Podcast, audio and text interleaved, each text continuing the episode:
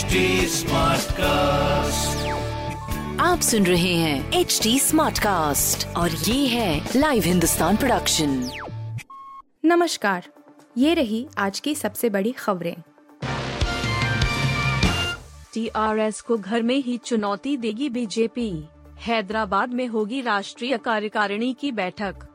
Bharatiya Janata party BJP ने तेलंगाना राष्ट्र समिति टीआरएस को घर में जाकर चुनौती देने की तैयारी करती नज़र आ रही है।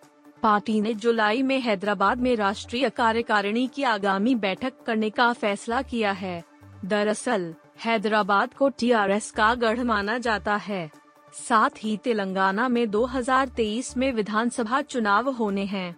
हाल ही में भाजपा के कई बड़े नेताओं ने राज्य का दौरा किया है। भाजपा के राष्ट्रीय महासचिव अरुण सिंह की तरफ़ से जारी अधिसूचना के अनुसार, बैठक 2 जुलाई को शाम चार बजे शुरू होगी। 3 जुलाई शाम पाँच बजे इसका समापन होगा।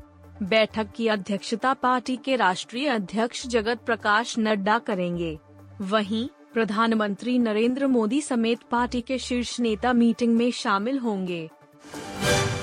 गर्मी का कहर जारी जानिए आपके इलाके में कब पहुंचेगा मानसून?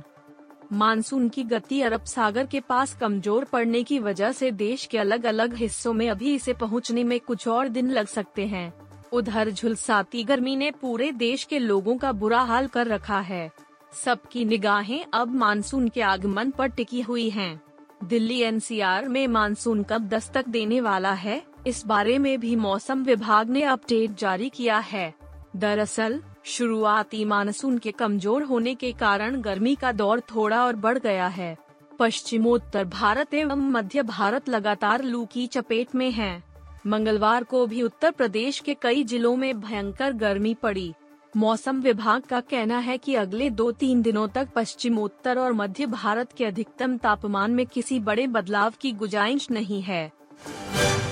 नेपाल से दोस्ती के नाम सीएम योगी का ऐलान इंटरनेशनल रूट पर बनेंगे मैत्री हब, बार्डर के पास हॉस्पिटल, बस स्टैंड और shopping mall.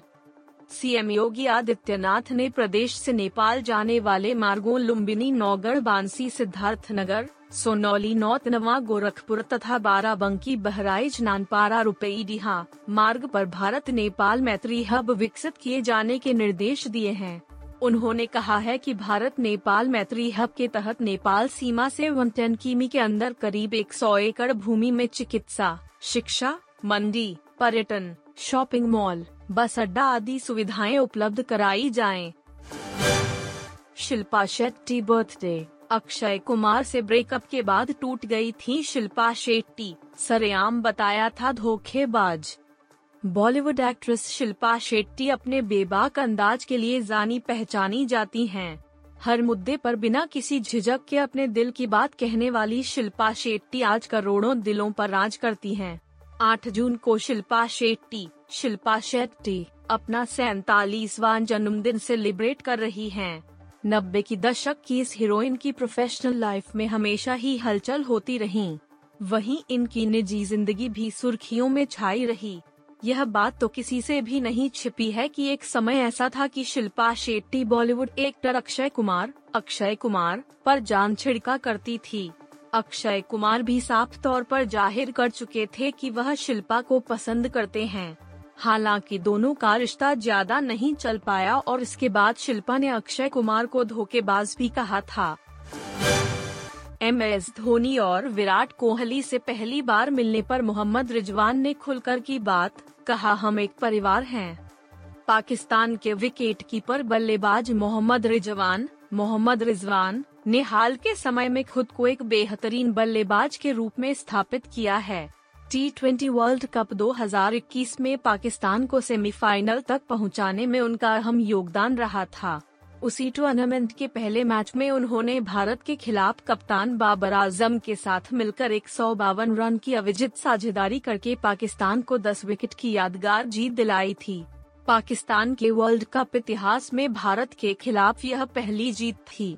भारत के खिलाफ मुकाबले को याद करते हुए रिजवान ने बताया है कि एम एस धोनी और विराट कोहली से पहली बार मिलने का उनका अनुभव कैसा था। भारत और पाकिस्तान की टीमें अब 23 अक्टूबर को टी ट्वेंटी वर्ल्ड कप 2022 में एक दूसरे से भिड़ेंगे।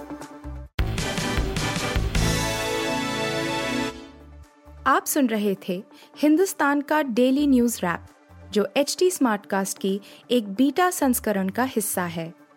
आप हमें फेसबुक ट्विटर और इंस्टाग्राम पे एट एच टी या podcast at Hindustan Times dot com पर ईमेल के द्वारा सुझाव दे सकते हैं आप सुन रहे हैं एच टी और ये था live Hindustan production smart Smartcast.